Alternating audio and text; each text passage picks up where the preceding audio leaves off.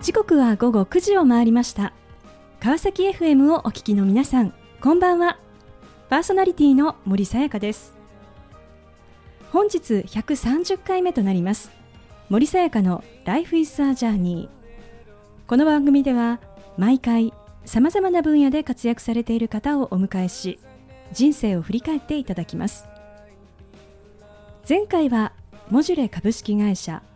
代表取締役木原玲子さんにご出演いただきました。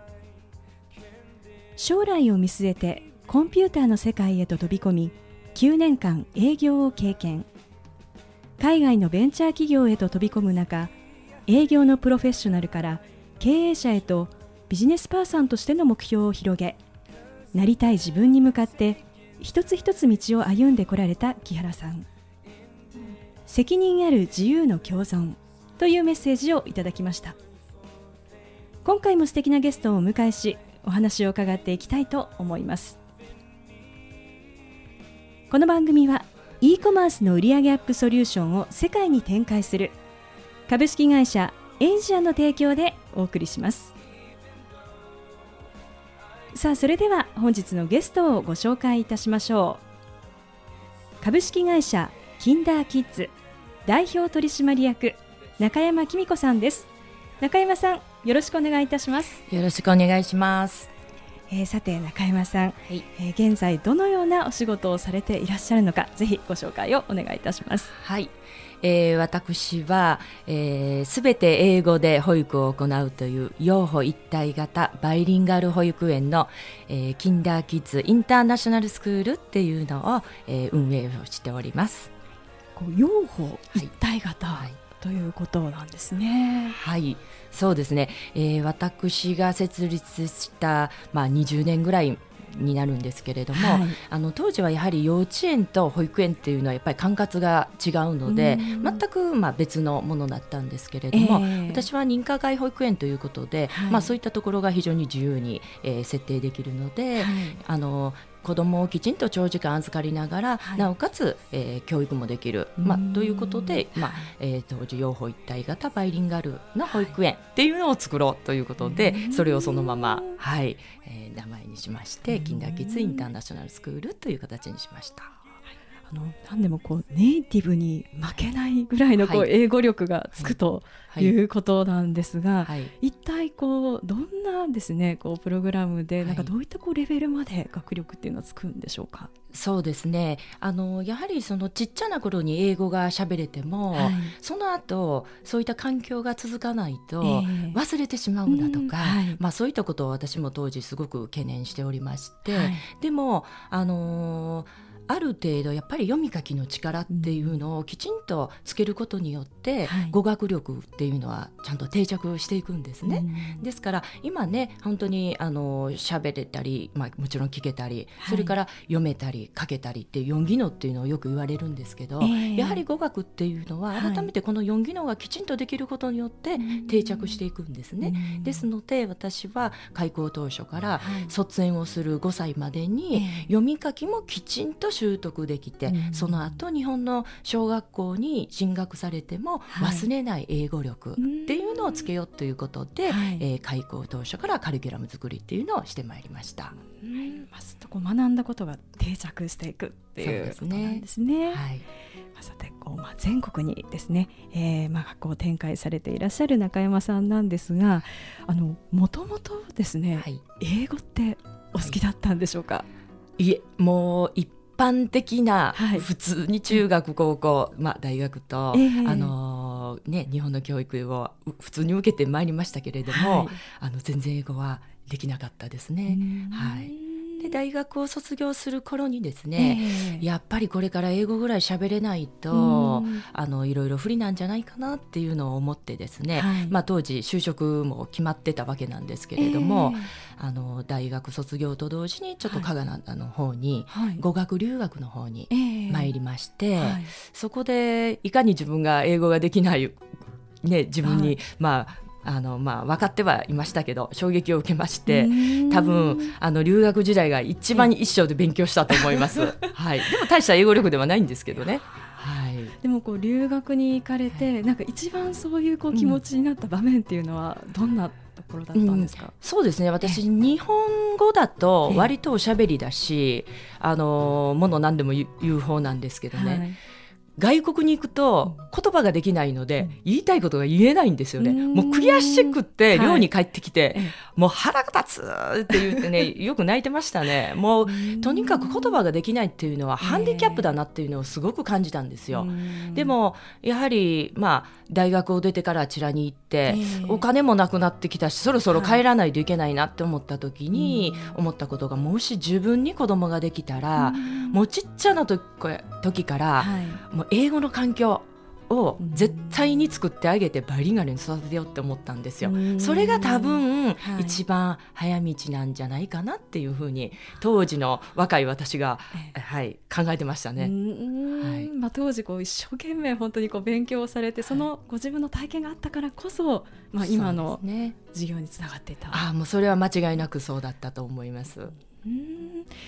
そしてこのまあカナダでのまあ留学を終えてそしてこう日本に戻ってこられたと、はい、でこれの内定をいただいた会社に進まれたんですか？そうではないんですね。やっぱり内定はお断りしちゃいましたので、はいえー、帰ってきてから自分で就職活動をして、はい、え。ーはい、でなんとなく英語をね、えー、使いたいなと思って、で旅行会社だったら使えるんじゃないかなということではい、で旅行会社に、うんうん、はい、あの決まりまして、うん、でも実際英語なんて全然使わなくて カウンターでチケットを作ってるだけでですね、えー、やっぱりちょっと物足りないなと思って、いや大した英語力ではないんですけどね。やっぱりちょっとぐらい使いたいなと思って、えー、それから1年ぐらいして転職しまして、はいえ。ー、今度は。まあ、当時の大手英会話スクールの方に、はい、はい、就職をしました、はい、そこではあのどのようなお仕事をされてたんですか？そうですね。そちらは結局のところ英語またやっぱり使わないんですね、えー、というのは日本人は、はい、あの先生にはならないんですね。先生はすべてネイティブ外国人ではい、で私たちは営業という形で、あの入ったわけなんですけれども、えー、あのこの時にですね、この営業がものすごく面白かったんですね。でそれまでふわふわと大学生をしてふわふわと留学行ってふわふわと旅行会社で OL をしてあの別に仕事なんて一生懸命頑張るタイプでもなかったし、飽き性だし、まあ、結構ズボラな、はいあの 人間だったんですけどね。でところがその右肩上がりでバーッと進んでいく、あのまあ、会社のでですね、たまたま、えー、就職決まりまして、はい、で非常に店舗数がどんどん増えてい行ってる時だったので、えー、就職して3か月後にはスクールマネージャーということで、一つのもう店舗を任されるわけなんですね。でその時に、まあ、一応支店,、まあ、支店長といいますか、えー、店長として、はい、あのいろんな売り上げの管理だとか、あと、まあ、後輩の育成であったりだとか先生の管理だとか、はい、まあ、学校全体の運営っていうのを任されるわけなんですね。はい、まあ、25歳ぐらいだったと思うんですけれども、えー、でその時の経験がやっぱり今から思うと、あの起業した時に非常にやっぱり役立ってたなっていうのを今も実感してます。それはまあ旅行会社の時のその仕事と、はい、まあその今のこのこう英会話学校の時に体験された仕事っていうのは、はい、中山さんにとっても全然こう仕事のなんていうんでしょうこう捉え方といいますかそうですね。そういったものがこう変わっていった。そうですね。間違いなく、あのー、仕事感っていうのはもう激変しましたね、えー、ですからもし私がそのままあの旅行会社で OL をしていたとしたら、はい、やっぱり今の自分はなかったかなと思いますね。仕事に対する考え方っていうのがやっぱり全然違ったと思います、はい、その後のお話とても気になります。後半も引き続きお話を伺っていきたいと思いますがさてここでゲストの方の意外な一面を探ることを目的にこんな質問をさせていただきます。今中山さんが興味関心を持っていることを教えてください。そうですねいつも割とあれもこれも興味がいっぱいある方なんですけど、はい、そうですね、はい、えっ、ー、とまあゴルフは昔から割と一生懸命やってる方なんですけど、はい、下手くそなんですけどね。で、まあもともと、あの、そろそろ、やっぱ運動もしないといけないということで始めたんですけど、はい、で、ゴルフのほかに2年くらい前にですね、はい、えっ、ー、と、ヨガを始めたんですね。で、ヨガにはやっぱり瞑想っていうのが、つきものなんですけどね、えー、でいろんな本とかを読んでいるとねやっぱり、はい、あの多くの経営者の方がやっぱり瞑想しているだとか、うん、そういうのをよく見てたんですね。はい、で私はいや瞑想がどういうものかっていうのを当時ね全然興味なかったんですけど、うん。えー、まあ、多くの方がされてるっていうことはなんかもしかしたらいいのかなと思って、うんはい、で瞑想とヨガっていうのを始めたんですけれども、はい、これをしたことによってなんかい。ろんなことすごく変わりましたね。例えば、あのね今までその目に見えるものしか信じない方だったんですね。はい。えー、で目に見えないものっていうのはほんまかいなみたいなね、うん、どちらかというとそういう考えがあのあったんですけど瞑想することによってすごくやっぱり自分に向き合えて、うん、自分は本当はどうしたいんだとか、うん、そういうねやっぱりあのゆっくり考える時間ができたことによって、あの見えないものの存在だとか、まあねこんなん言うたら割とスピリチュアルになるかもしれないんですけどね、まあ、いろんな意味で、見えないものにもあのいろんな思いがあったりとか、例えば人が見えるだけじゃなくて、その人が発している言葉だけじゃなくて、その心にあるものとか、そういうのをちょっと考えるようになったかなって思いますね。はい、さあそれではここで一曲お届けしたいと思います。ザ・チェインスモーカーズで Who Do You Love? さあ後半も引き続き株式会社キンダーキッズ代表取締役中山紀美子さんにお話を伺っていきたいと思います。え前半はカナダへの留学えそして旅行会社から、まあ、英会話スクールへと進まれたというところまでお話をしていただきました。でその後なんですが一体その後はどのようなこう歩みをはいそうですね、でそちらの英会話あの会社で2年半ぐらいですかね、えー、はい。あの勤めまして、はい、であの仕事はすごく楽しかったんですけれども、えー、もう休みもない状態、まあ、今でいうすごいブラック企業だったかもしれないですね。はい、でもう心身ともにボロボロでしたね。えー、でなかなかやっぱりあの同僚の中でも大体マックス3年っていうぐらいやっぱりもう続かないんですよね。でちょうど、えー、私は結婚の話がありましたので、はい、えー、退社をいたしました。はい、でその後、はい、また2年少しですね、えー、えー、子供が2人できまして、えー、専業主婦をしておりました。はい、でもこう、まあ、いわゆる猛烈にこう働いてい。らっしゃって、はい、そしてまあ専業主婦とまたこう全然違うこう環境にこう身を置く中で、どんなことをこう当時考えていらっしゃったんでしょうか？そうですね。あの子供はもちろん可愛かったし、うん、で家事も別に嫌いではないんですね。えー、でまあ自分で言うのもなんですけど割と完璧ににきちんと、はい、あの毎日毎日主婦業やってましたね。えー、はい、はい、ただその子供をね公園に連れて行ったりする中で、うんすごく実は退屈だなっていうのをやっぱりずっと感じてましたね。それまでにやっぱり猛烈に仕事してたっていうのがね、えー、あるかもしれないんだけど、このままずっとこういう生活っていうのはやっぱりちょっと退屈だなっていうのはもう早くから感じてましたね。まだ子供2歳1歳でしたけどね、えー、まああの大変な時期だったんですけど、まあ若かったですしね。体力も自分にもありましたし。はい、はい。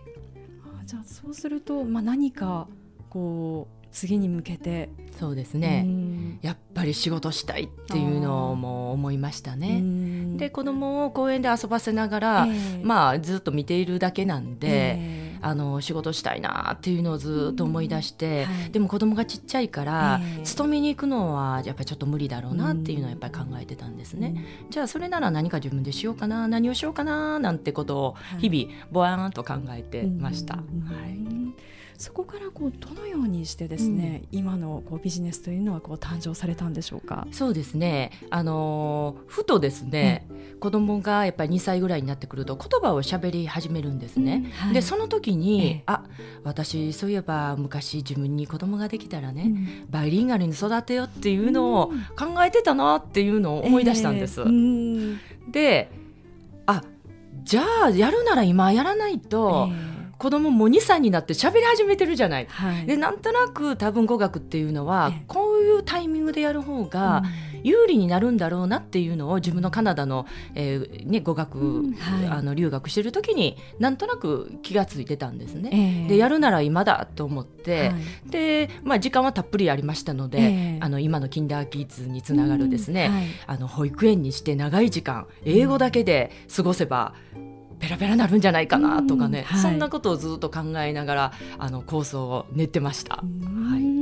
で構想を練られて、はい、そして次にどんな行動に出られたんでそうですね。いよいよやろうって思った時に、はい、じゃあ何から手をつけていいかわからないんですよね、会社ってどうやって作るのかとかね、えー、人ってどうやって雇うのとかね、まあ、そんなレベルだったんですけど、ちょうどね新聞でねあのいいタイミングでね、その市のなんかのなんか起業家育成スクールみたいなのが第1回開校しますみたいなんでね、えー、でそれが土曜日日曜日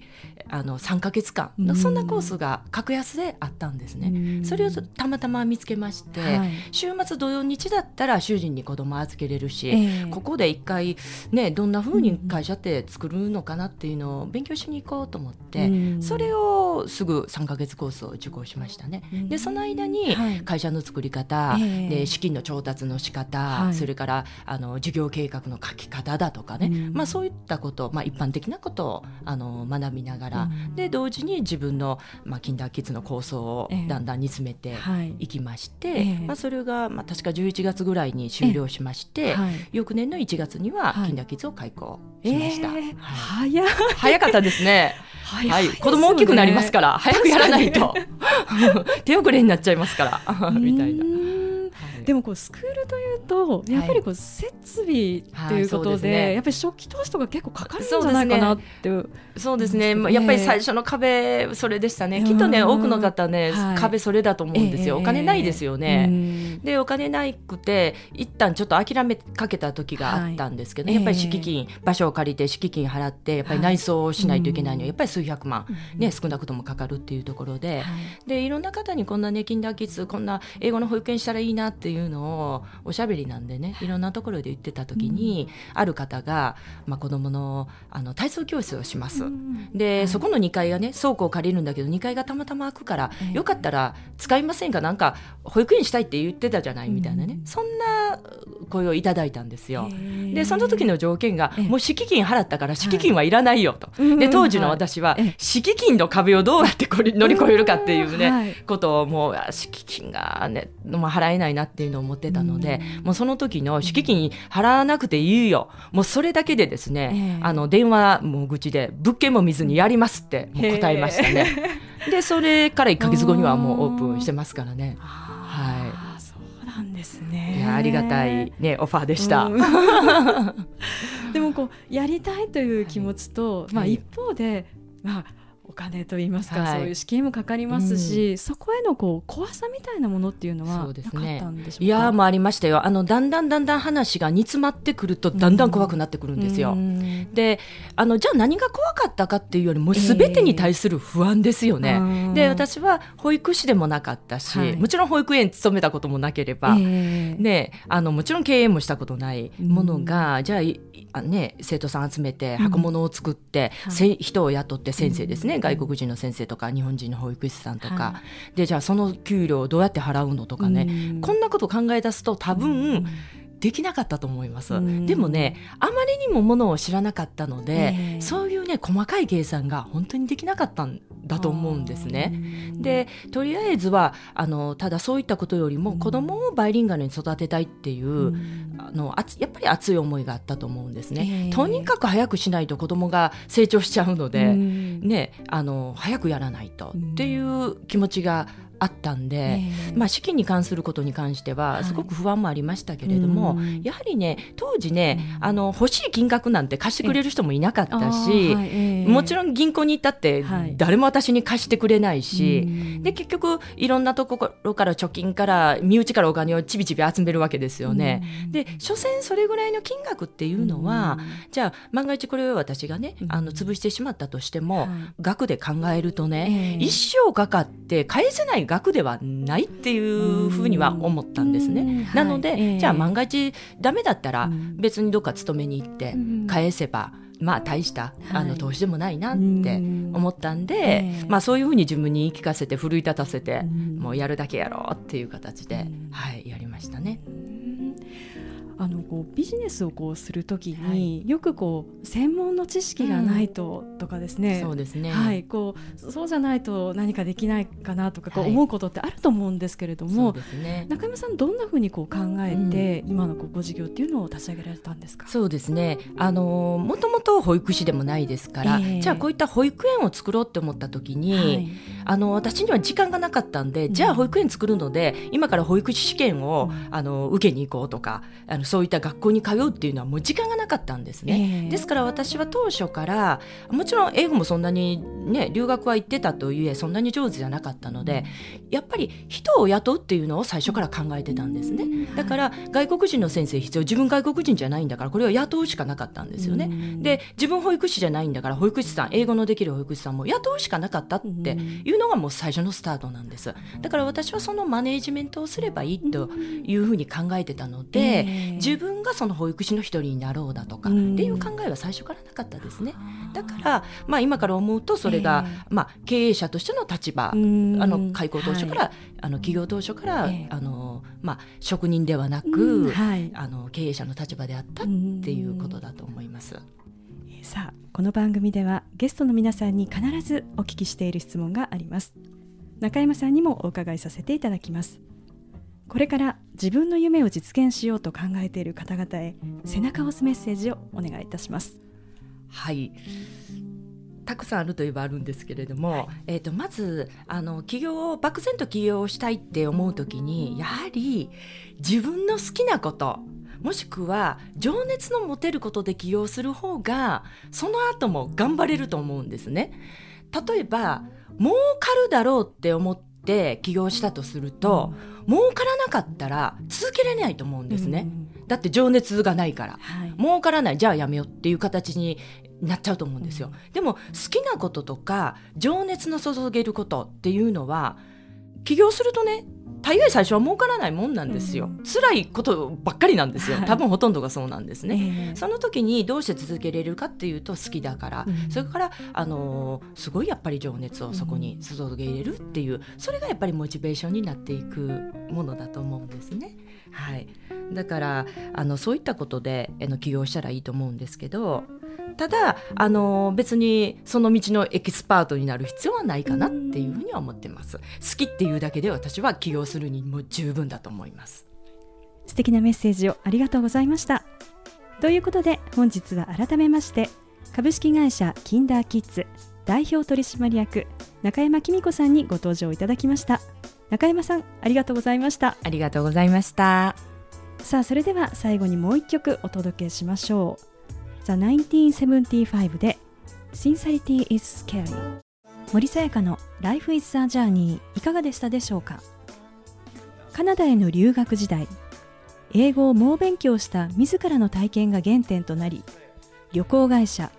英会話学校の運営を経て子育てをする中何かやりたいと夢だった自分の子供への英語教育の場を作りたいそう心に決め当時まだなかった養護一体型のバイリンガル保育園を開園した中山さん。自分の好きなこと自分の情熱を注げるもの。私もキャリアコンサルタントとして人の可能性を広げよう。選択肢を広げよう。そのパッションを胸に新たな気持ちで新年度をスタートしたい。そう強く思いました。次回はどんな素敵なゲストの方が来てくださるでしょうか。来週もまたこの時間にお会いしましょう。今日も一日お疲れ様でした。おやすみなさい。